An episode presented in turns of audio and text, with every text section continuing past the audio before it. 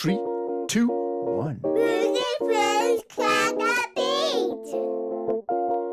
Hello, and welcome to Music Fools Crack the Beat.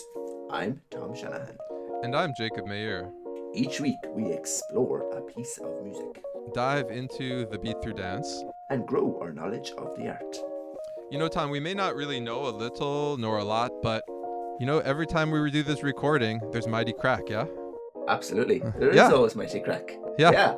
So, yeah, yeah, yeah, yeah, yeah. and Tom, today, today, you know, I've had a kind of rough, kind of uh, busy, dark week. I don't know if you can Oh, tell really? by my diminished chords. Ba ba ba ba ba ba ba. It's like the beginning of actually. Uh, have you ever heard the beginning of Stravinsky's?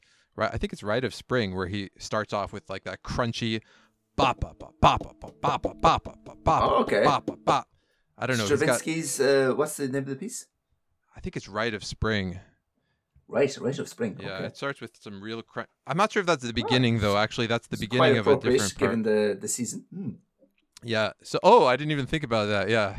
yeah. Exactly. Yeah. But yeah, it's it's it's been that kind of week. But you know, I'm really glad that we're kind of looking into a happy piece of music, uh, an upbeat kind of bright piece of music today. Happy. Um, yeah. Walked with no one and talked with no one. I had nothing but shadows. Ah, maybe not that bright. and I brightened at last. Oh well, it does get bright. There we go. Ah, yeah. So there's some darkness there also, I guess. There is a little bit of darkness. Yeah. Yeah. Absolutely. What's the song name, Jacob? We're talking about on today? the sunny side of the street and I'll do a quick playthrough. What do you think? Let's do it. Here we go.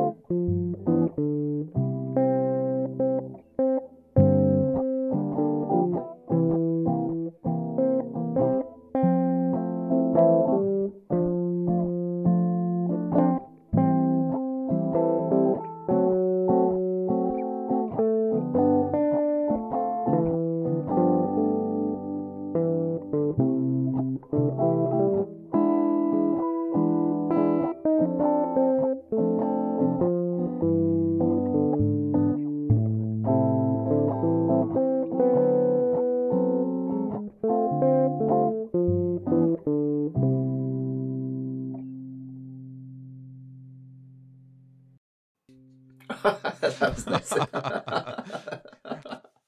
I like that. It's a nice one though. It's a really nice piece. I like the piece, Tom. I I, I this is my first time learning it. I've heard it before, Mm. but this is really my first time really digging in to learn the piece. It's not a piece I would have picked probably on my own. So I'm really glad Really? that you and uh, actually my buddy Jason is really into this piece and he keeps asking me to learn Mm. it. So between the two of you, I felt like, yeah, I got to learn this piece and I really, I'm glad I, I, I, practiced it. I'm really glad I did uh, because it's Mm. got a little bit too much of a casual brightness for it to be the normal kind of piece that I would pick out. Really? Yeah, yeah. Oh, interesting. But I really like it, and uh, yeah, I really enjoyed practicing it. But I got to work on it a bit more. No, it sounds good.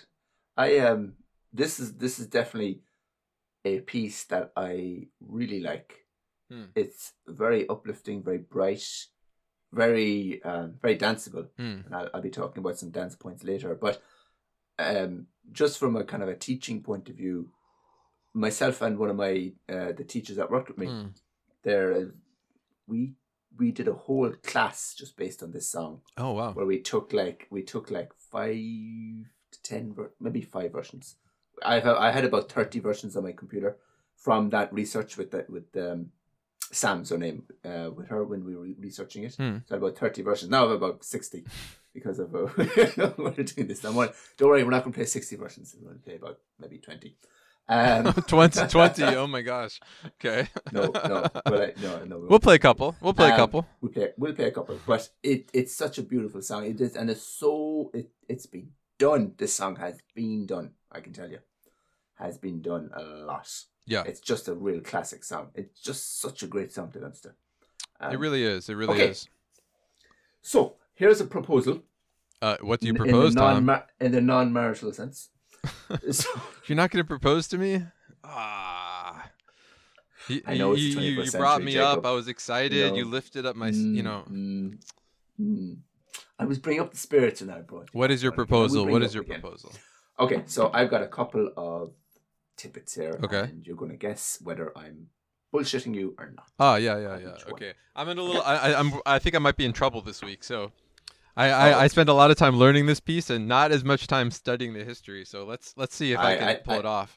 I th- I think you'll get me. I think you'll get We'll me. see, So we'll the see. first one is, first one is, uh, Fats Waller and Andy Razaf composed and authored the song in 1930.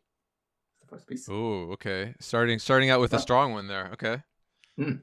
Second one is it was first recorded again in 1930 by Ernie Golden, Oh, okay. him and his band. All right. The third piece is it was first featured, so not recorded but featured in Lew Leslie's International Revue, and it, that starred Harry Richman and Gertrude Lawrence. Ooh, okay. Okay. Hmm All right. All right. There's some. Uh, that's it. Yeah, you picked out some some some good uh conversation starters there. Yeah, So good, go. good ones. Okay, so the first one, Tom. Repeat exactly what you said. I would say there's def. It's de- I would say it's false, probably, or it's predicted. We we believe it might be false, but let, let me hear it again. So Waller, Waller, and Razaf yeah. composed and authored. So they com- so composed song and uh, wrote the lyrics for the song in 1930. Okay, so I'm aware that there's controversy about who originally wrote this piece, but The the uh, musical composition. yeah, the musical composition. I'm I'm I'm Mm. I, I believe there's definitely or I've read there's controversy. uh, some people think Fats Waller wrote it and maybe sold it off Mm. to uh, Jimmie McHugh, but it's it's unproven and hard to really hard to really say if that's So- the case or not. So I have yeah. So yeah, you brought Jimmie McHugh. So it, it, is attributed to Jimmie McHugh, and he wrote hundreds. As did Fats Waller. They wrote hundreds of jazz standards. Yeah, and they're both excellent composers and musicians, so it's it's really hard Absolutely. to say what who actually wrote this. So I, I don't think so. From my research, I don't think there's any good strong evidence that Fats Waller wrote the song. Mm. What there is is there's another song called "Spreading Around Rhythm," Hmm. and that's attributed to McHugh. But there are there has been early drafts have been found with in Fats Waller's handwriting. Mm. Incomplete drafts, but early drafts of the song. So it seems to me that there's a link there that I think Waller probably didn't like McHugh. that he might have he might have so I, I get the sense that Fats Waller sold a lot of his work in the thirties and maybe nineteen twenty nine because he was broke and maybe he needed money. Mm. So but I also heard of a different story where Fats Waller what he used to do was go to different publishing companies and sell the same song to different publishing Ooh, that is sneaky. That is so he used to sneaky. do that as well. Fats Waller was a bit of a you know a chancer. Yeah. Um, but I I I haven't found any good evidence except a bit of hearsay from Fats Waller's son, who said that he never wanted to hear that song in the house, and he never wanted his son to play it. Hmm. And Fats Waller also, he was supposed to record the song, I think, in the thirties sometime, and he did a like a, re- a rehearsal, and then the next day he was supposed to record, but never turned up. Mm, mm, mm. So it seems like he didn't. I get the sense that he didn't like the song because it was such a success. It was a very successful song, and because McHugh, there's a bit of history between those two that maybe McHugh used some of his work that he sold, Hmm. and Fats Waller might have been a bit, perhaps a bit resentful. That's my sense of the whole thing. Yeah, that all sounds possible, but it also sounds a lot like more conjecture a little bit to me. Like it sounds like what you're saying makes sense, but it's hard to really know what the Which situation is, conject- So it, it, the thing that seems concrete in my mind is that McHugh composed the song. Hmm. and there there is maybe some very very very tenuous link, but there doesn't seem to be any evidence to support Yeah, about this this particular song. uh, you know, I I I I'd, I'd agree. You know, I couldn't find any evidence either, but I I prefer leaving this particular point open because the fact is we don't really know, and the fact is a lot of people and artists do get taken advantage in this kind of way. I don't really know Hmm. if he was taking advantage of this kind of way. It sounds like Fats Waller was uh trying to take advantage of some other people too by selling his songs all over the place. So Perhaps you know, there's a there's a But- little bit of thing. There might be things going on I on both sides here. sure, sure. I mean, I mean, I'm sure composers would have taken from each other back in the day, um, and I suppose copyright. I don't know what copyright was like in the 30s, Yeah. but like I, I'm just gonna go with McHugh wrote the song. Okay. Okay. So Now, I'm going to. no- that that's where I that's where I stand at the moment. That's my stance. So I'm gonna just bring something up, kind of related to this. Oh, yeah. a little Sure. bit controversial, and I'm not sure how Uh-oh. you'll react to this. oh, here we go. So, I think I know what you're going to say. oh, I'm Maybe, now I I, want to know. what you think you know. Now let, let me let, here. This no, is what I'm thinking. No, go on. Just just tell me. Yeah, so my thought is that um this song stands out as a piece of music that might be very easily used to rep- represent white people uh, Oh. adopting African American culture and Mm. taking ownership of it. Now, again, we don't have any proof of this. We have zero proof. hmm So I Mm. don't want to say that that is what is happening, but I I still think that the piece itself does, in to some extent, stand for that. It it's it's some extent it has that sense of like Jimmie McHugh is a producer and composer and band leader who uh, wrote this uh, international review. This this uh, perf- No, he didn't write the international review. Oh he I don't he think he wrote that. oh what did he he, wrote do? the He wrote He the wrote- song. Okay, he- so Yeah, it was it Lew was Leslie, right? Lew Yeah, Leslie. so Lew Leslie is international re- so Lew Leslie, we're gonna get into a little history here. I I, I mixed up names here, but Lew Leslie, Lew Leslie Hmm. is, was known for bringing African American entertainment to white audiences. Okay. So this particular rev- uh, international review was actually a, a white performance brought to white audiences. So he was a little bit outside of his kind of wheelhouse, and right. it, it's sort of a situation where so he's bringing white he, he has a history of bringing white uh bringing white Yeah, yeah, yeah, yeah. audiences black, Black. content and That's now just- he's just switched over to having a pure white performance to bring to white audiences it sort of has that sense of taking of adopting these things from black american culture and kind of whitewashing them now i don't think that means it's the wrong thing to do this happens in a lot of different cultures but i think there is a conversation there to be had i don't know what do you think about all that Okay. So. we don't have to get into it all, especially since we're still on our, our three points. But maybe we come back to it when we when we finish no, our no, points. no, no, up. no, no. This sounds like uh, looking back at something and trying to insert race into something that really I don't think had anything to do with race. Possibly, To I don't know. When you're talking about jazz and way- music, man, I don't know. But this particular song, I, I think we're grasping straws here because my sense. So the song. So there's another story by McHugh's uh, granddaughter, um, and I link the the website in, in the description, where she was saying that McHugh was down in his luck in the thirties. I think they all had it shit in the thirties. 30s was a like, really difficult time, nice. right? I mean, and and once we start playing this game of some people had it better and some people had it worse, it's it's not a good game to play. Anyway, Mm. put that aside. Okay. So, uh, the grand granddaughter or daughter, I can't remember which, um, recalls a story that he said that uh, in the thirties he was down his luck. He didn't have a piano, and he was walking along the street, Mm. and he met George Gershwin, who was a friend of his, Ah, yeah. and he's and he said to Gershwin, "I'm just you know if only if only you had a piano, I, I could get some shit, I could get some d- stuff done, you know." And Gershwin was like, "Oh, I'll give you a piano." so there's a story of Gershwin. No, Gershwin gave him a green piano. Yeah, I think I'd heard don't know if about you know that. story. I've heard you about. I didn't. I didn't read the whole thing, but I have. I have read about the green piano. Yeah, and apparently he he composed this song, and to me the song is about, you know, like buck up, times are shit, but let's let's look on the. It's like look on the bright side. It's like it's like that Monty Python Yeah. uh, which which feels like the same song to me. yes. You know, you know, I'm I'm totally dissing. Um, oh, I blanked on his name. Always look on the song. bright side One of the life. Pythons. Yeah. Always look on the bright side of life. Yeah. You know, it's it seems like uh, just a play on that that kind of theme. Is I don't know that- the racial stuff. I'm not sure. That that I- song always look on the bright side of life, that. Tom. That song always look on the bright side of life. That is that an original Monty Python? That's not originally theirs, is it? I think it is the. I think the your man is a is a guitarist. He plays the guitar. Oh, I thought The guy who's on the Okay, cross. well, I have to look into that. singing I have to look into that. I I could be wrong. I it's I uh wrong, I I think think that might um, be them adopting. Eric Idle.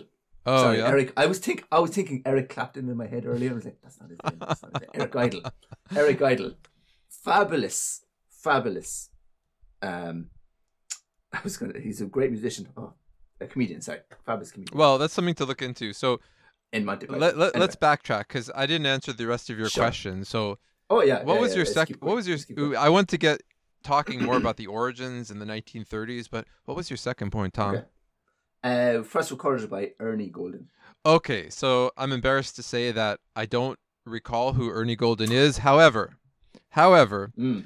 I Mm. did notice when I was researching this piece that there is a recording of the piece that is dated from before the International Revue's debut. That's not possible. Really? Well, then I guess this is just straight up false. Well, hang on a second. You've given me the answer. But yeah, well, the, Ernie Golden is is uh, is bullshit. Yeah, but I mean, he, he did he did record it in that same year. He did record it though, and we can play it in a second if you want. Um, but who who who was the recording you were thinking of before the review? You know, I, I'd have to look for it. Um, Was it Ted Lewis? Was it Ted Lewis? Is that who you're thinking of? It might be Ted Lewis. I, I, I found it dated on a list of recordings. Um, but I'd I'd have to look it up. Let me see if I can find it. There is a date of someone singing it, but I, I don't think it was recorded. Yeah, yeah. Maybe the Ted Lewis Orchestra is listed as. Uh, that is like a week, a week or two later. It was recorded. Oh, that was a week or two later. It was just after. Yeah, it was just Ah, after. Yeah, yeah. Well, Yeah, no. Here it's got. I was- I was- Well, Oh, yeah, this yeah. particular chart on the charts apparently yeah. the Ted Lewis is Hmm. listed before the Henry Richman, but that might be just on the charts, not on the actual recording. Uh, so um, Harry Richman, so he was the original guy in the review, and he's got a he's got a fabulous Hmm. recording of the song, which uh, I think we might play uh, later. It's I really like it. It's very funny, uh, very well done. cool. Um, but I th- I think he recorded it after uh, Ted Lewis. So it's after. Oh, Ted okay, Lewis. okay. Yeah, yeah, Okay. yeah. Uh, I have a sense wanna- that you're probably you probably have this information accurate. Uh, I I more Of course I do. yeah. Well, I, I'm not going to argue with you. I skimmed over this, so No, Uh, no, he did record it after. Um, Ted Lewis is is noted as the first recording, oh, okay, okay. not the first person who sang it, but the first recording. And Tom, what was your the- last point? Oh, you had Um, also. It was about the it was the review. It was just about the review.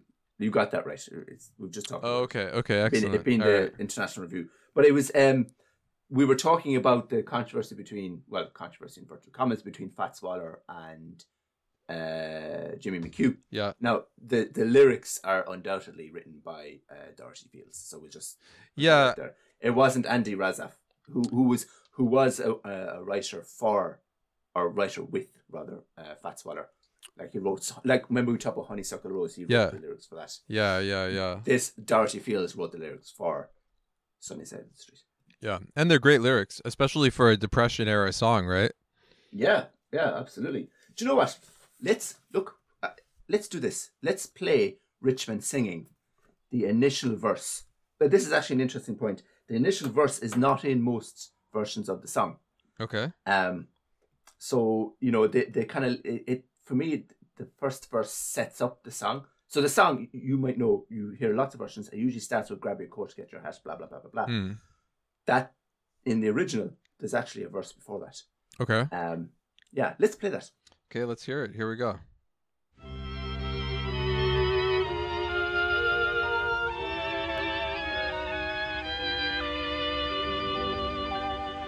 I walked with no one and talked with no one, and I had nothing but shadows. Then one morning you passed, then I brighten at last. Now I greet the day and complete the day with the sun in my heart. All my worries blew away when you taught me how to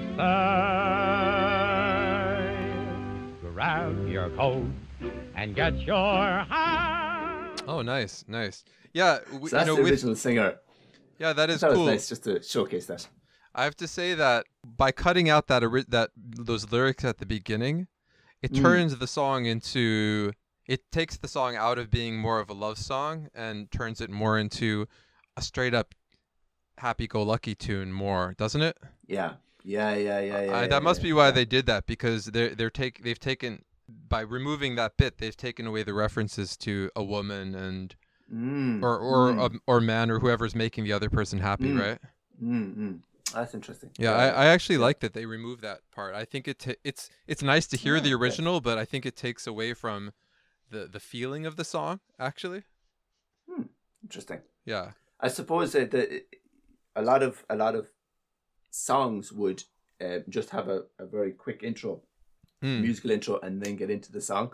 Whereas this this kind of like a monologue, it feels like a monologue at the start before the song gets going, as you can hear Hmm. from Harry Richman there. Yeah, that makes sense. Well, that's a good point what you're talking about there, and I was actually saving this conversation for a little bit later, but Mm. um, but I'll just jump in right now.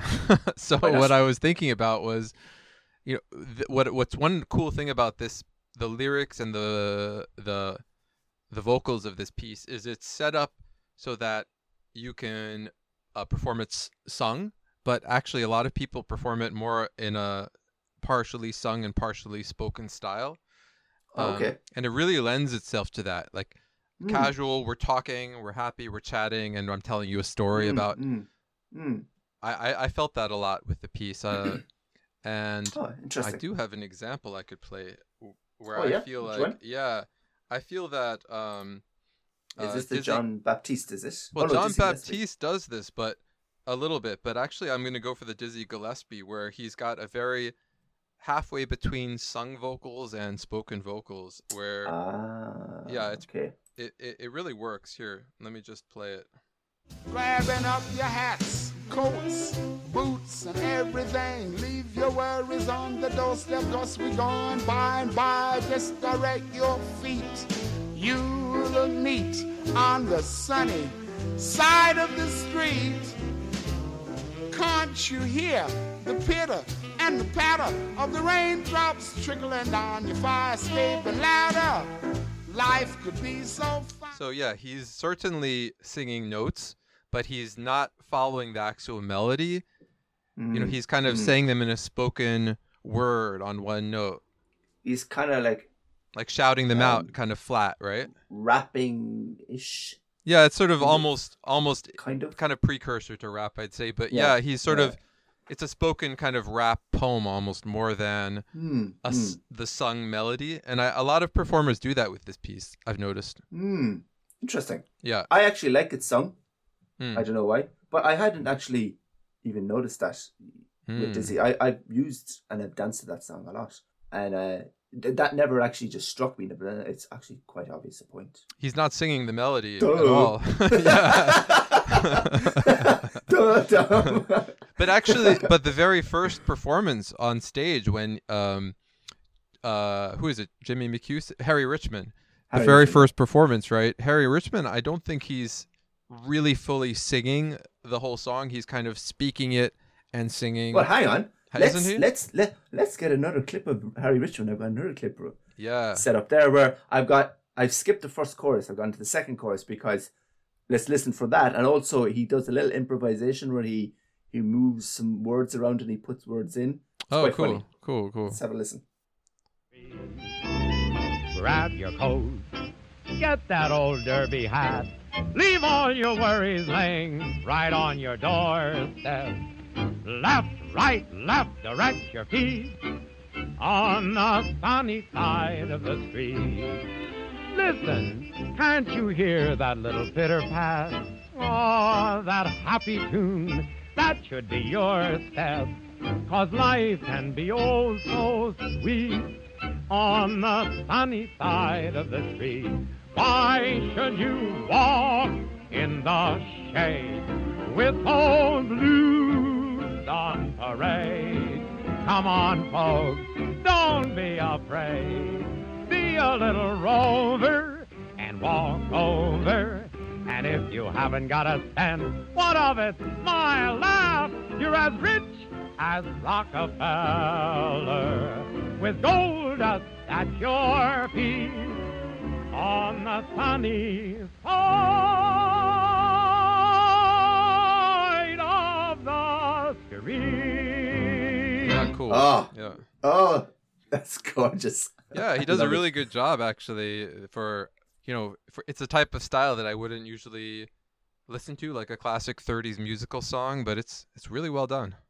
That's a really interesting link, and I hadn't thought of that. That's a that's a really cool link between Harry Richman, the original singer, and Dizzy Gillespie. That's, Yeah. that's a really interest. That's a really cool link. I think. I think I'd for even thought of that. That's really cool. That's a nice point. I like. Oh, that. thank you. Yeah, I think many of the versions of this song are like that. It it lends itself Mm. to I'm meandering down the street and I'm talking about my life and I'm telling everybody who I meet how happy I think I am and how thing life is good even though it's not perfect. And it sounds very much like that is probably what people were thinking about during the depression, right? Trying to keep Mm. their spirits up, trying to listen to Yeah, things yeah, to uplift them, right? Exactly. Exactly. Keep Yeah. up, like you know what I mean. And I, I the think era where where swing came about. You know. Which which again has that we were talking about blues. It has that kind of melancholy, but also has that uplifting list to it as well. Well, well, hold up, Tom. Now, and I, I, I am wary to uh, confront a swing dancer on this, but s- Oh. didn't swing come from a little bit earlier than the 30s before Oh. the Depression? it did. Yes. It Ah, really took off in the third. Like a lot of the stuff is from the thirties. Ah, okay, okay. Yeah, yeah, so yeah. it swing. I my understanding is that swing happened somewhere in the mid to late twenties. Ah, yeah, okay. Yeah, yeah, yeah. But s- swing itself is a very Something like that. uplifting kind of uh, Mm. art form and dance. I, I think that it makes sense for the Depression era. Just like uh, Mm. I'd mentioned this before we started recording, but um, there's there's actually research based off of statistics on Spotify and iTunes that during the COVID nineteen lockdowns, there's been an uptick in people listening to happy music, just songs that are happy. And I think society generally has this tendency to change the styles of music they listen to based on the sort of like uh sort Mm. of feeling of the times, the cultural sort of mood of society. Yeah. Now, is that people listening to older stuff that's happy, or are artists now making more uplifting songs during COVID?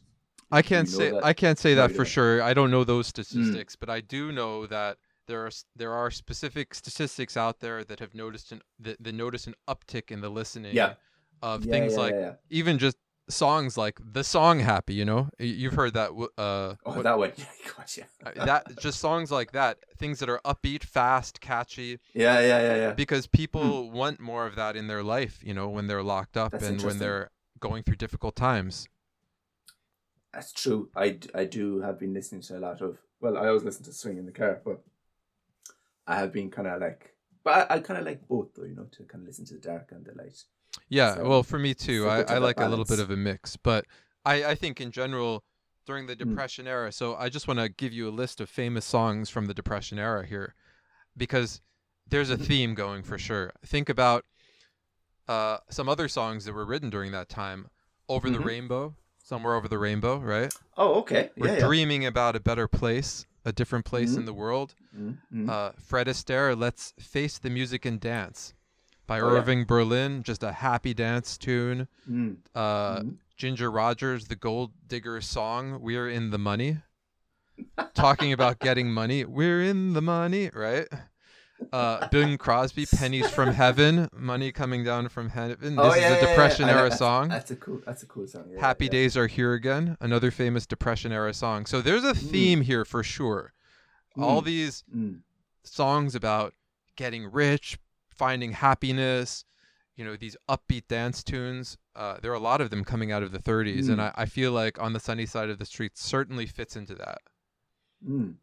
I'm sure there's a lot of dark songs as well, but Probably yes. that's that's that is a nice. That's an interesting trend. Yeah. Oh, To be fair, those dark songs may not be the ones that have lasted. it's true. Yeah, the the ones that really captured the art of the time, I think, are are these sort of upbeat, um, happy tunes that brought people joy during a very difficult time. Tom, uh, it I, wonder if I should uh bring up a little bit of music Yeah. theory discussion here. Let's do that. Feel Let's- like we might theory. Be- Yeah, let's walk me through the song or wh- whatever you've planned. So let's take a look at the music theory. Mm. This piece of music begins with two pickup notes that lead into the A section. The two pickup notes and the first measure of the piece strongly indicate that we're in the key of C major.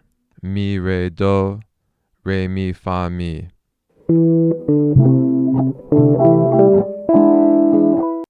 Mi, re, do, re, mi, fa, mi. Mm. Mm. I'll play it one more time.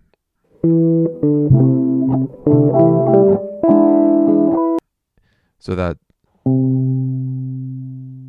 third note, that third note right there, that's our C, and the outline of the melody there just makes it very clear that we're in C major. Mm. Now, the musical form of the head, the head meaning the foundational portion of the piece that's written on the lead sheets, Mhm. the head is set in an A A B A form, and each section is an eight bar phrase of music. For this piece, I found actually some podcasts and online resources that already do a very detailed theoretical analysis. So I will keep my analysis very short and simple, and we will link those resources in the show notes. Cool. Yeah, yeah, yeah, yeah. Brilliant. But there is one point that really stands out to me that I want to discuss. Okay. When I listen to On the Sunny Side of the Street, the melody and harmonies sound harmonically unsettled and wandering. That's interesting. That's very interesting. What I mean by this is that the piece of music is very clearly in C major. We know this because the melody outlines C major at the start. We also know this because the B section has a clear cadence on the dominant of C major. Right. And the dominant of C major, by the way, is G major. So there's a clear cadence uh, on G major at the end of the B section.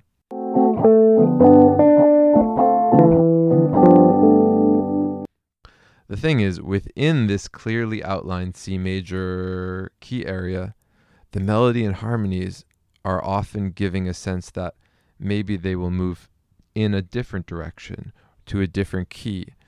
Um, and this happens through using a musical technique called secondary dominants. You can hear this at the end of the A section.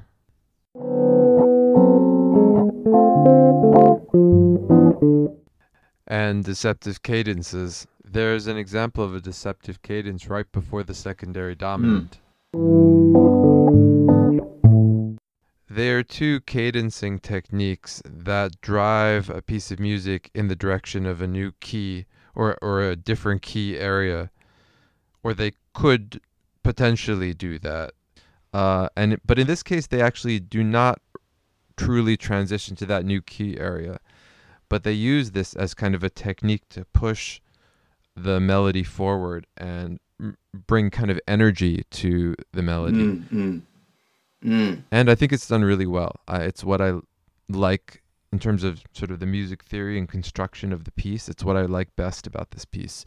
It, it's fun to improvise over, and it brings a sense of wandering to the piece. Talking about wandering, let's wander somewhere else for a bit, shall we? Yeah. Okay. I was thinking of wandering over to some piano versions of this song. Okay. Cool. Um, there's uh, the swing artist is Teddy Wilson, Teddy Wilson. fabulous, fabulous uh, pianist. Let's start with him. Actually, I was going to start with someone else, but let's start with him. So we've got Teddy Wilson, and I've got this lovely quote by Benny Goodman, and I put a link of where I got the quote. And he says about Teddy. Wil- So Benny Goodman played with Teddy or Teddy Wilson played in Benny Goodman's band. Mm. And Benny said, My pleasure in playing with Teddy Wilson equals the pleasure I get out of playing Mozart. I, I thought Oh just wow! lo- it's just a lovely quote, you know? And if you listen to Ted Teddy's stuff, But I I wonder, you know, did he enjoy playing Mozart? I'm guessing because uh, I'm guessing he did by that quote. Uh, I don't think he meant it. We'll we'll assume he enjoyed it. Let's assume he did. But Teddy, Teddy was. Um, you can kind of hear it in his playing. He was a classically trained uh, pianist as well. Hmm. Um, so he he had that kind of clat, but he had a lovely light. I would ca- categorize his version of Sunnyside as beautiful. Mm, okay. Something I I I liked it. Like I don't think a lot of swing dancers would like to dance to it, but I like dancing to it because it just fills me with this kind of joy, this beauty. Um, let's just play. Cool. Let's see what I'm excited. I haven't listened to let's this see what, one. Let's so- see what our audience thinks. Yeah.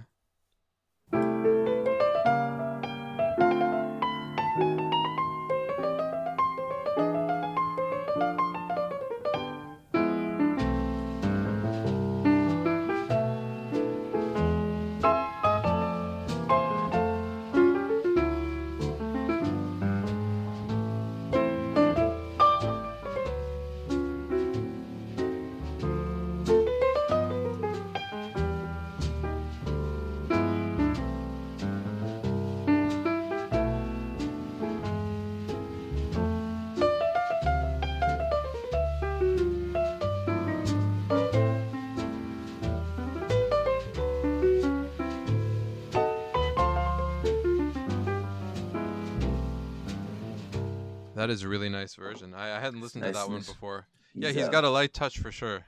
Definitely. It's Yeah. just fabulous. Um, from there, I thought we might move over to someone who I have heard of before. haven't listened to much of his stuff now, I must admit. Guy Before we before Oh, yeah, before sorry, we yeah. move on though, uh, get, so you were saying about this piece, uh, the things that stood out to you were really the the light touch on the piano. Is that is that the the light main touch one? and just the the it fills me with a sense of um joy or beauty. Yeah, just, it's yeah, a yeah. beautiful piece. I can't put my finger on why. Hmm, Maybe the lightness and it's just the simplicity and the hmm. it's not too heavy. It's just it's kind of like floating. It's lovely. I, d- I do like that it's a little bit unobtrusive compared to some other versions Mm. of the piece. Sometimes I kind of see this piece as leaning towards being very extroverted, very kind of like, Mm. hey, I'm happy. Let me tell all of you guys about how happy I am. you know? it's a bit too much. It's too jolly.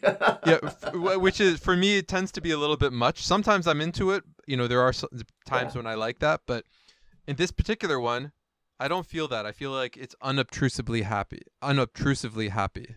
So I, I did Mm. enjoy that. cool. That's nice. What's the next one Yeah. you were suggesting? Art Tatum. Um, Art Tatum, cool. and he he I, I was reading about him a little bit and what I t- found out an interesting tidbit about him is that he didn't really get on well in bands because he Ah. was such a genius pianist Yeah, he just he couldn't comp he just outshone whatever soloist was Mm. playing so Mm. he wasn't very good in bands that, Mm. that's one reason i'm sure there are others i have a, little quote from wikipedia the fine Oh. institution that is wikipedia no it's just, it's just Let's hear it, Tom. whatever. But there's a few things I thought was interesting. So, uh, Tatum had a different way of improvising from what is typical in modern jazz. He did not try and create new melodic lines over harmonic progression. So here I've underlined. Instead, he implied or played the original melody or fragments of it. So I thought that was interesting. He implied or played Yeah. the original melody. That's interesting. yeah, And then yeah, it goes yeah. on. And then we go down here. The melodic lines may be transformed into fresh shapes, so only a note or a beat or a phrase particle retained to associate the new with the original. Yet the Hmm. melody remains, if only in the listener's imagination. That that is um, interesting. well It's, written. it- it's kind of just in the imagination. It's just there. He mightn't play it, but it's implied. It's like, oh, that's interesting. And then the other thing, I, which and, and this is we'll hear this in the recording. And the other thing which I thought was interesting that he, his rhythmic sense also um, allowed him to move away from the established tempo of a piece for extended periods, periods without losing the beat. Ooh, and you wow, can that- hear that's this little bit. impressive. That That's you can hear, you can hear him do this a little bit in this as Yeah. well, if you can catch it. So let's uh, go with that, Tatum.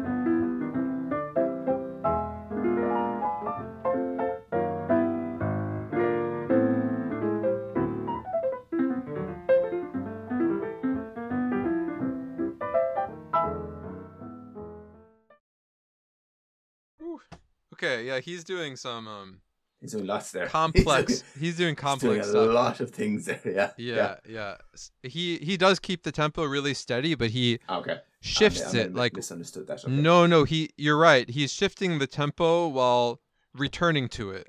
Like he Mm. shifts the tempo within within the beat. Yeah. Like you'll notice when he he has a lot of scale runs where he you know runs down a Yeah. scale really fast. Mm, and mm. It feels like he's losing the tempo for a second, but then he comes right in in the Right. exact right yeah, spot yeah, yeah, yeah. on the next yeah, beat, right? Yeah. Yeah. yeah. so exactly. he's he's, de- he's doing that. There are some classical pianists that do this with things like okay. Hmm. uh, Debussy is a very typical piece where they'll stretch the notes, but they'll they'll try to always come right back in in the right beat. um, okay, So it's it's a technique, and he does it really beautifully for sure. I I mean, it's hard to do when you're doing complex improvisations. So wow, That's yeah, that's something that Oscar Peterson has a lovely quote or a little thing to say about him. Uh, I think when he was an up and coming uh, pianist player in Montreal, I think that's where he grew up.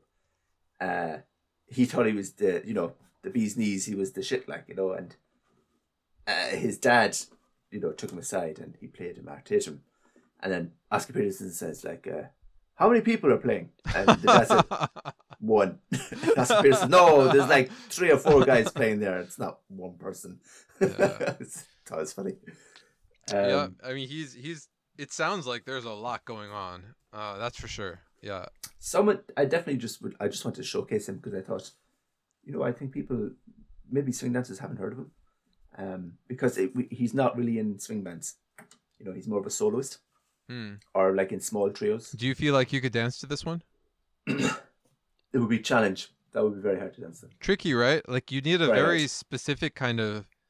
You need to. You- I imagine I- you need to do something unique with your style to sort of match I think you need to do some sort of um, like modern dance or something like that. Um, Ah. that would be very hard because, as you say, he's he's stretching and, and shortening time a lot. Hmm. It's um, even though the the beat is implied, it's quite difficult when he's, he's moving things around so fast. Hmm. You know, mm. Yeah. I would find I would find that tricky. I love listening to it, but I would find that tricky to dance to. The Yeah. next person, sorry, the next person is uh someone I hadn't actually. I I'm ashamed to say I hadn't heard of this guy up until the last few weeks when I kind of was uh, investigating this piece. And this guy called Earl Garner. Earl All Garner, right. sorry, and he's got a lovely. Um, I don't know. I just really like this, and this is a lovely one to dance to. Um, it, it's just a lovely dynamic. Okay. Erroll Garner. I was gone in 1949.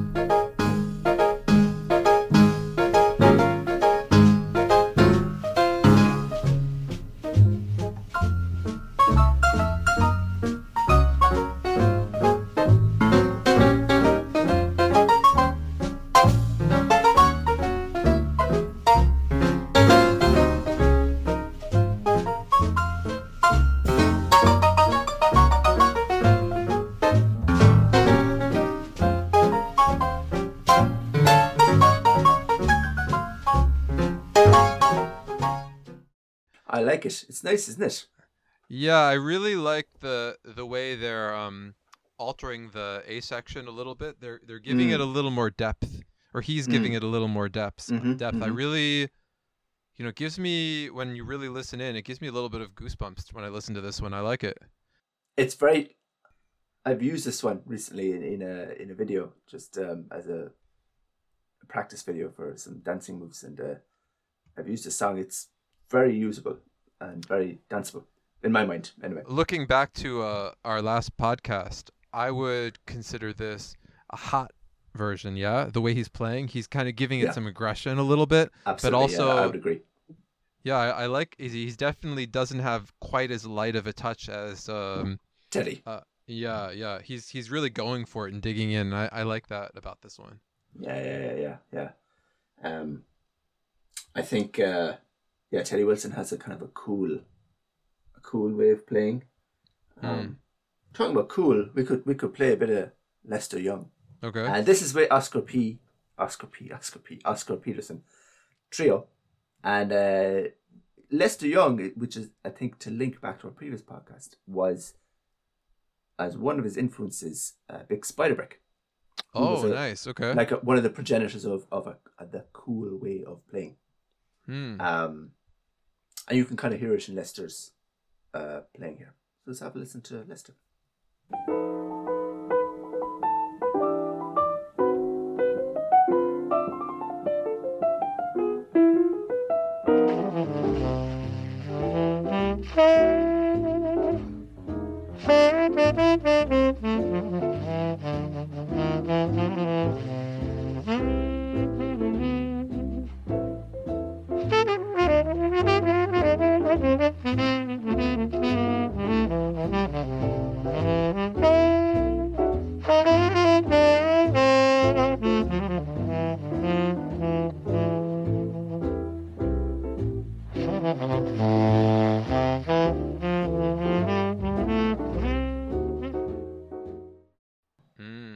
Yeah, smooth kind of uh, Very smooth. feel. Yeah, I But I like like- it. Uh, Beautiful sax. What I really like about that as well is you, you notice the, again, I think it's a feature of Cool. There's these lovely spaces between things. Mm. It's like there's something, and then he leaves. This, he just he has that confidence to leave a space, and then come back in two beats later or whatever it was. It's, You know, um, I think this piece like makes that. a really good cool jazz piece because um, mm, it also I, I kind of look at this piece in two different ways. I, I see this as being performed really well as kind of a driving um, march piece or a dance piece. I, th- Mm, I think it really leads itself to that, like either New Orleans style marching on the street or dancing swing, you know, and getting a good beat going. The other way that I feel like it really works well is kind of as a wistful, nostalgic memory Mm. piece. mm, mm. And with the cool jazz kind of versions, you really get that where you have space and it feels like you're thinking back to happier times. I, Mm, I, I, I mm. like this the way it's very wistful. Yeah, it's the it's the Oscar Peterson trio keeping that lovely driving beat in the background. And Yeah. then you've got Lester Young, who has this lovely, wistful, delightful way of playing. So let's move on. I think we'll, we'll press on a little bit to Peggy Lee. I thought we'd, we should showcase perhaps. Uh, I actually really like her singing in this. It's a female singer. Um, again, another cool. For I would consider this a cool, a cool way. When I when I, when I say cool, I mean a cool way of playing rather than what historians might categorize the cool jazz pieces, which I think are Mm. separate things. So I would consider everything we played so far in a swing genre. Rather Yeah, than yeah, of course. Yeah, I'm uh, Cool. when I'm Anyway, talking about uh, cool and hot, we're just talking about like the way that it's being. Yeah, yeah, exactly. yeah, yeah, yeah, exactly. So I think um, let's play Peggy Lee singing the first, the first uh, two A's. Okay, now who is Peggy Lee uh, playing with in this recording, Tom? Oh, she's playing with Benny Goodman. Benny Goodman. Yeah. yeah, yeah. Uh, yeah. i- is is this is this recording with his whole group? This- Yeah, uh, it's 1941. I'm not sure if it's the whole group. So what we're we're coming in when Peggy Lee starts singing. So this is in the second chorus. So the first chorus is Benny Goodman. So unfortunately, I was I was just focusing on Peggy. We can go back. It's o- it's okay. We we- we'll make I time know for you Benny like- Goodman I know another you like day. Benny. I know you I like do, Benny. I do, but I, I haven't singled him out on this piece, so I'm glad Yeah. that you have a Peggy Lee singing version But here. Peggy Lee, and I think Benny's comping in the background. Um, All right, cool. But let's let's just play the first two, just to give a sense of her singing first. All right, here it is. Grab your coat, get your hat, leave your worries on the doorstep. Just direct your feet to the sunny side of the street. Don't you hear the pitter pat? And that happy tune is your step. Life can be so sweet on the sunny side of the street. Yeah, nice. Yeah, it's just Yeah. nice. It's a nice way of singing. I like Um, it. It's I like her version uh, again also because it's not too in in your face, which Mm. I, I think she balances out the the piece really nicely. I like it. Mm. There's a, a kind of an interesting point here I wanted to make about implication. If you listen to the lyrics, uh, where is it? ah, one piece of paper. So when she goes, um, "Can you hear that pitter pat?" So it's like, "Can you hear that pitter pat?" Bum bum. For me, after they say pitter pat, Yeah. I in my mind hear a bump bump like a six seven. in my brain. In my brain, Hmm. for some reason, there's an implication that there's two things coming after us. Hmm. So it's a kind of some something's happening, and it happens later as well. So that's on the second day. It happens. So we got the B, and then we got the A again, and and they say, uh, "If I never got a cent, bum bum." It's the same thing for me. Hmm. Um, yeah, I know. Maybe we play the B and the A and see if people can hear that. I used to walk in the shade with those blues on parade, but I'm not afraid. This rover crossed over. If I never had a cent, I'd be as rich as Rockefeller. Gold dust at my feet on the sunny side of the street. So I hear that bum bum after the can you hear that pitter pat? You can hear it there. Or uh, even grab your coat, get your hat, grab your coat and get your hat. Bum bum. Not so much there, but on the pitter pat and also on the if I never had a cent. So there's a for me there's an implication of a resolve of a six seven there or a bump bump. Yeah, there's space to feel like that they're making a po- she's you know at the at the end of certain parts of the phrase it feels like Mm. they're making a point Mm. at, at certain at the in certain places and you want to kind of just say yes, Mm. you know, with with with that rhythmic kind of answer. Yeah, yeah, yeah. yeah. Hmm. Um, let me give you an example that you got me thinking about here. So, uh, one of the pieces that I was looking at was Don Redman's. And Don Redman, by the way, was a clarinet saxophone player, composer, and band leader, and he formed his band in 1931 Cool. and he actually had a residency. His Mm. band had residency at the famous uh, Manhattan Jazz Club, Connie's Inn. So uh, the the thing that stood out for me, well, I, I picked this one out because it's got it's a re- it's probably from the 1930s, one of the best known swing versions. I think I would say with maybe the Benny Goodman one. It's a pretty well known swing version, but oh yeah. you got me thinking of their lyric, the way they did the lyrics. So I'm gonna play an example. I want you to tell me what you think about the the vocal Not section. coat, a hat, a glove. They came and left the words on the doorstep cause we're going bye-bye. We'll direct our feet to the side of the street that's sunny. We can hear the pitter-pat, the rat-a-tat of the raindrops on our doorstep. So we'll direct our feet to the side of the street that's sunny. Da-da-da-da-da. We used to walk in the shade with the blues on the rain. Did you catch that out the, that that part? Da da da da da. Ah. Right? They're they're kind of like putting a cap on the phrase. Also, I heard earlier on Pitter Pat, da do da. Yeah, they did yeah, something yeah, at the yeah, end. yeah. Can you hear that? Can you hear the Pitter Pat? And they go do do do do. They did Yeah. something there. They sung something. Do do do. So it's kind of like the Mm. I, I I think this is a, a a- stylistic choice that performers often made at, at this time, because you you hear this in a lot of different pieces. This type of yeah. phrasing. Yeah, yeah, it's fun. I like the way they do it. I like the way they they're a little bit flexible with the lyrics and I think this piece really lead like it lends itself to kind of being flexible and fun. Uh, You just reminded me as well of um of Jump Through the Window, uh, which is a uh, Oh. Roy Eldridge song. Sorry, I just blanked his name there for a second. Roy Eldridge. Oh, okay, nice. And uh, these two performers, um, uh, called Skye and Frida, two dancers did a performance to this song, and they put claps in Mm. in a in a, a very uh, almost like a call and response sense, but it's like this bum bum. So the song does something with the trumpets, and then there's silence, but the the dancers put a bum bum in where there was that silence, uh, which just reminded me of this this thing I was talking about there earlier with the six seven or the bum bum after the pitter pat. I'll link I'll link the the link know- to that performance down below if you go and check. also in this um Don Redman version, Yeah. you kind of got me thinking about. Well, tell me what you think about this. I it's um the B section. Uh, Don Redman's playing the B section here of uh of this piece. Check it out.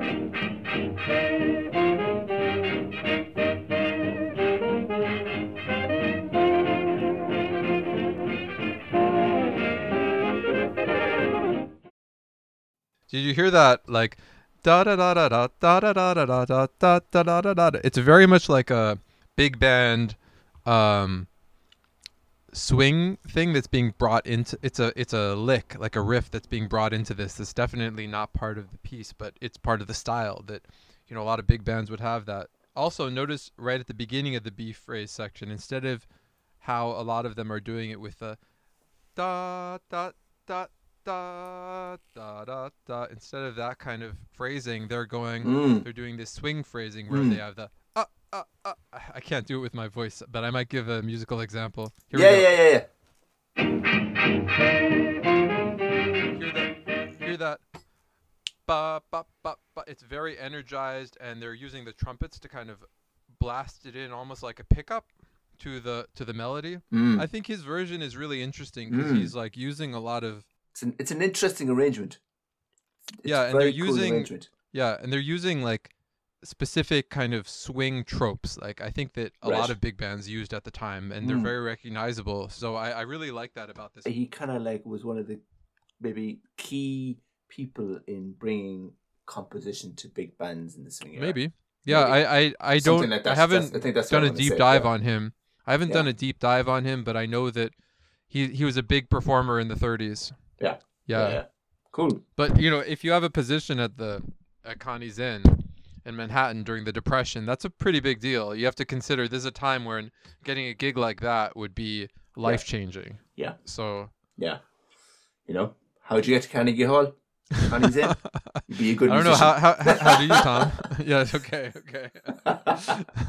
Practice. Practice? Yeah, there you go. Um So I, I do have what's yeah, up? No, no, go, go, so go, I go. do have I just have one other clip that I wanted to share. Cool. So uh this is a much more modern version of the piece. This is Uh-oh. uh and he's actually one of my favorite sort of jazz musicians of today, uh Jon Batiste and his band Stay Human. Um now what I really like Stay about human. Is that the name of his band? that's his band's name, Stay Human. Stay human. Well As there's a reason to- for that. As opposed to animal.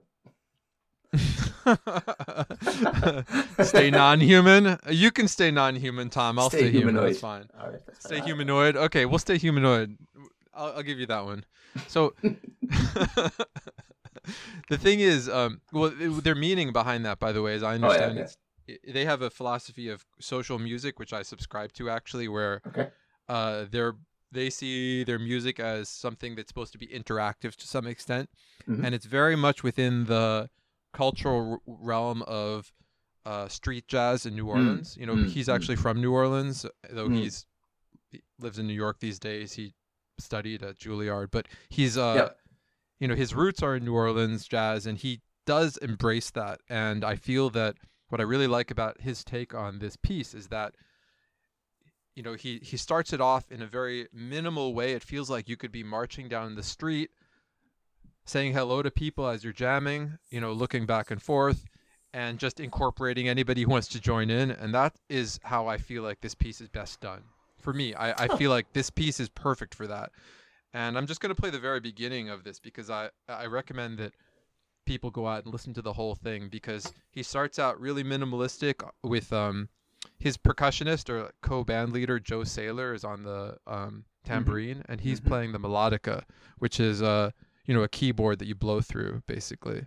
Sounds Okay. kind of like the harmonica. Here we go.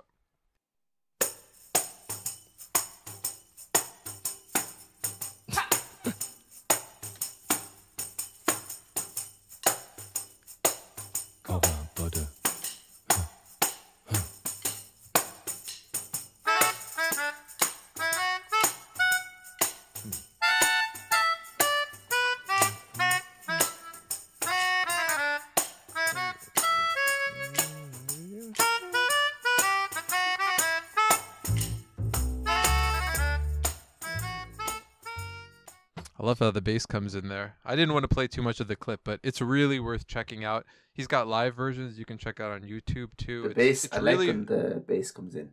That's nice. Yeah. I think it's a master personally, I think it's really a masterful take on this Hmm. piece. Hmm. So it it certainly is my favorite version that I've Oh. had a chance to listen to. Yeah. Cool. That's uh. When I first heard it, I didn't like it. Actually. Oh, no way. yeah. But you know, this is the thing. It's really interesting. I think our tastes actually really differ in a lot of ways, but Um, I I listened to it and I, I get yeah no I, I totally appreciate what you're saying and actually when he starts getting into it a bit more I, I kind of get into it but I like minimalist aspects but there's something about the start I don't like it's uh, Oh, maybe, yeah. maybe Huh. it's his singing it's his uh mm, yeah it's just crap I don't like that at all Ah. so so for me, I, I'm not I- when I'm that. listening, I don't like that at all um yeah, I do appreciate the the simple. I don't know. Is there something? He's trying to push something too much, rather than Really? let it happen. I don't know. Huh. I get this feeling. Something about it I don't like. huh? Yeah. All right, I don't know. I'm I'm surprised. Like so for me at I don't know. beginning, I, he's a I don't even- famous musician, like you know, because he. oh yeah, He, oh he he's had, really um, skilled. He had. Uh, I think he brought something out there recently with a couple of dancers in it. Uh, in the last Maybe he, he did, he's yeah. well known as the band leader for the Stephen Colbert Show. Okay. He's a co okay. co band leader with uh uh Joe Saylor, his percussionist. They're Okay, co band okay, leaders for the show. cool. Yeah. But um for me actually when I listen, it's funny you say that cuz yes, he is using his voice, but I don't even notice it. It's not what's oh, important really? to me about the piece. Yeah, for me it's just not important. It's Sure. it adds to the casualness of the performance. It feels like he's so comfortable with it that he's going to just walk down the street and we're not really performing. We're kind of chatting with the people that we're playing with. Yeah. You know, we're kind of having a discussion. We're not trying to make a perfect performance. We're trying to have fun.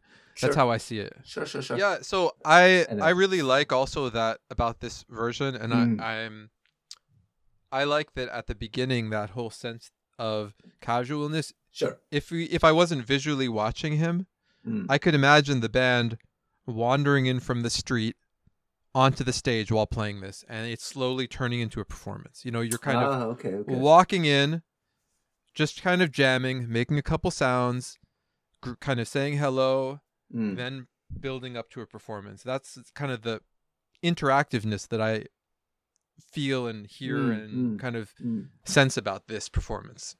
So, whi- which uh, which uh, versions really stood out to you, Tom? I've got I've got Jack McVea, so very different now to what we just heard. I think uh, this guy was in the um, kind of pre R and B, or uh, not hard bop, but uh, jump blues. He's one. He's a jump blues musician. Hmm. All right. so cool. people like Louis Jordan, and uh, he has a version. And what? Okay, I have two things. I have two clips. and I have two things to say about the first clip. Is the stops? The- We use this version in our class, and this is a lovely version for stops breaking on a beat. in particular, the Mm, odd beats. mm. So it's like it's like a one, two, three, and you do something on three, like a slide, or Mm. break down and you stop. This is a great. And also the second thing is if you listen to the double bass, it's not walking. It Hmm. it ha- doesn't have a driving feel, so Hmm. it connects those two things together quite nicely. I think with the stops, and it doesn't drive too much. It has a kind of a one, three, five, seven, one. It has that kind of a feeling. Hmm. Let's have a listen and see what people think.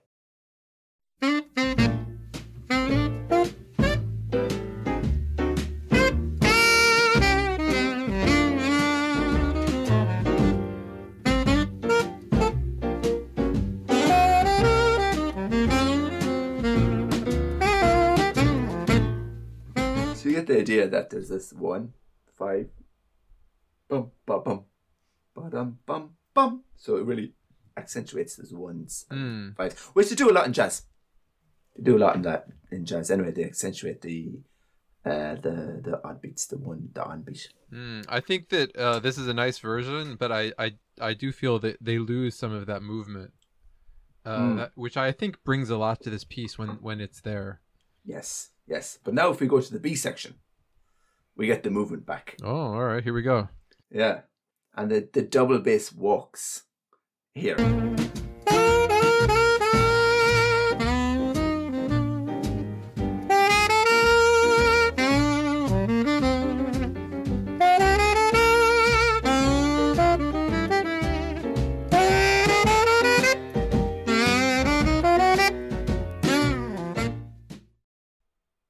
Just thought I'd make a nice little dance point to round this off. Uh, I like that. I like that one. That that. But again, I kind of like this piece better as a kind of rough casual piece, And Mm, this, if cool. when it starts getting too polished, I start to kind of lose my interest in this piece. So I Oh. like the style Oh, of this. Interesting. Yeah, I don't know what it Yeah, is about it, but for me, I feel like happy, casual, and a little bit rough is what really does it for me on this Hmm. one. Hmm. I would have so you, you would say your favorite version is uh is Jon Batiste. Ye- Very strong, Yeah, very strong. Yeah. Yeah. Uh, the, the, of the ones I've listened to, uh, uh, Yeah. Gillespie is a great performance, but it doesn't Mm. capture what I'm looking for in this piece. It Mm. doesn't capture that. To me, it doesn't capture that rough wandering down the street, dancing, saying hello to people, meandering. That's kind of what I want to get out of this piece. Okay, interesting. Yeah, I definitely think I think Teddy Wilson is one of my favorite um, Yeah, um versions. that one was really good. That was a really good one. It's really cool. Yeah. Um, and I, I actually really liked um, I liked the, the original guy sing it. I thought it was cool, and that was an interesting Mm. link between that and Dizzy.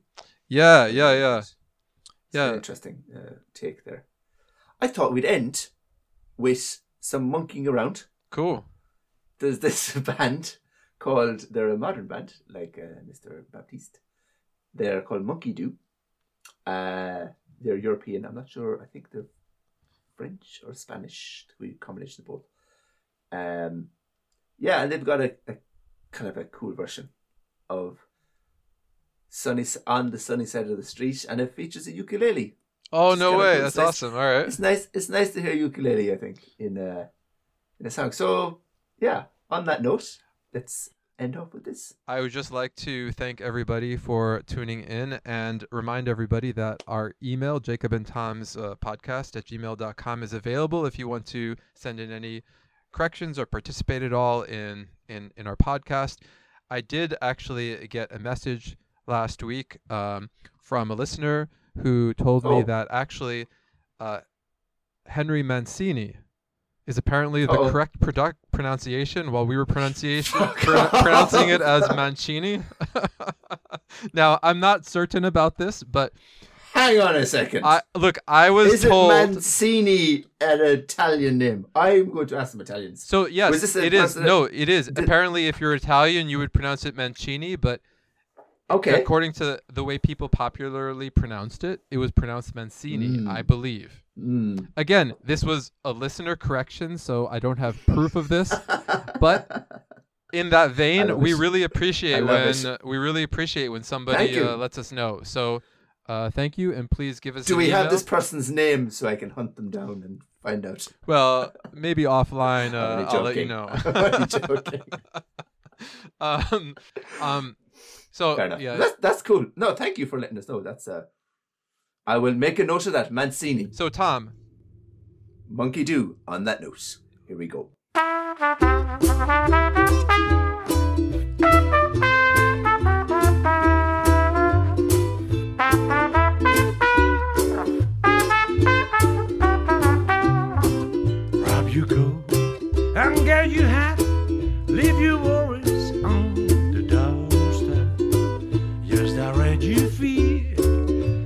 sunny side of the street.